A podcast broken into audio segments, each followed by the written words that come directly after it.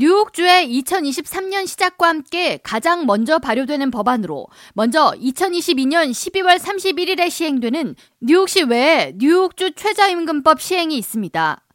뉴욕주 노동국에 따르면 upstate 지역에서 12월 31일부터 최저임금이 현행보다 시간당 70센트 인상돼 13.2달러가 되며 웨체스터 카운티 지역의 경우 현 14달러에서 시간당 15달러로 1달러가 오르게 됩니다. 뉴욕주 정부에 따르면 최저임금 근로자가 가장 많이 집중돼 있는 산업은 소매와 의료업, 접객업 등으로 이번 인상을 통해 약 100만 명의 뉴욕 주민이 임금 영향을 받을 것으로 추산됩니다. 다음으로 2023년 1월 1일부터 뉴욕주 유급 가족 휴가 제도 확대가 있습니다. 그동안 뉴욕주에서는 직계가족을 위해 최대 12주간 유급병가를 사용할 수 있었는데 새해부터는 형제 자매가 아픈 경우에도 동일한 유급 가족 병가 혜택을 받을 수 있게 됩니다.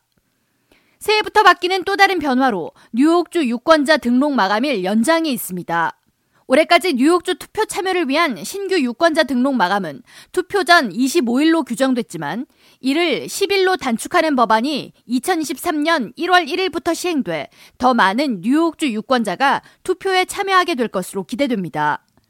다음으로 2023년 3월 6일부터 텔레마케팅 광고 전화로부터 주민들을 보호하는 법안이 시행됩니다. 해당 법안에 따르면 텔레마케팅 회사들은 광고 시작 시점에 고객 수신 거부 여부를 선택할 수 있도록 해야 하고 홍보사의 이름과 담당자의 이름을 꼭 밝혀야 합니다.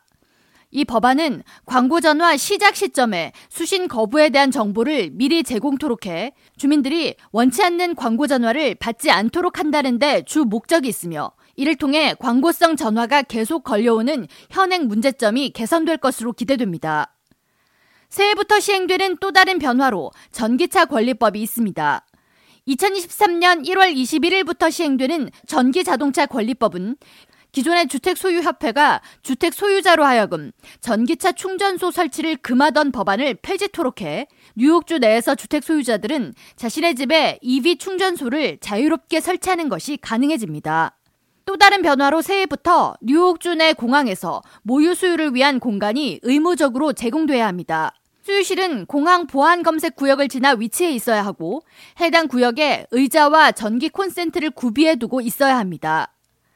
마지막으로 2023년 1월 11일부터 보행자 및 자전거 안전 강화를 위해 운전면허 시험 시 자전거 운전자와 보행자를 보호하는 내용의 안전인식 강화 내용이 추가됩니다.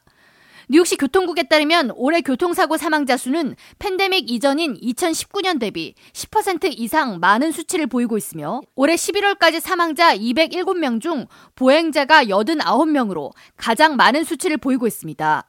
뉴욕시에서는 이미 2022년부터 스탑사인이나 신호등이 없는 교차로에서도 보행자가 횡단할 경우 차량 운전자는 보행자가 길을 완전히 건널 때까지 정차해야 하는 법을 시행하고 있습니다. K라디오 전영숙입니다.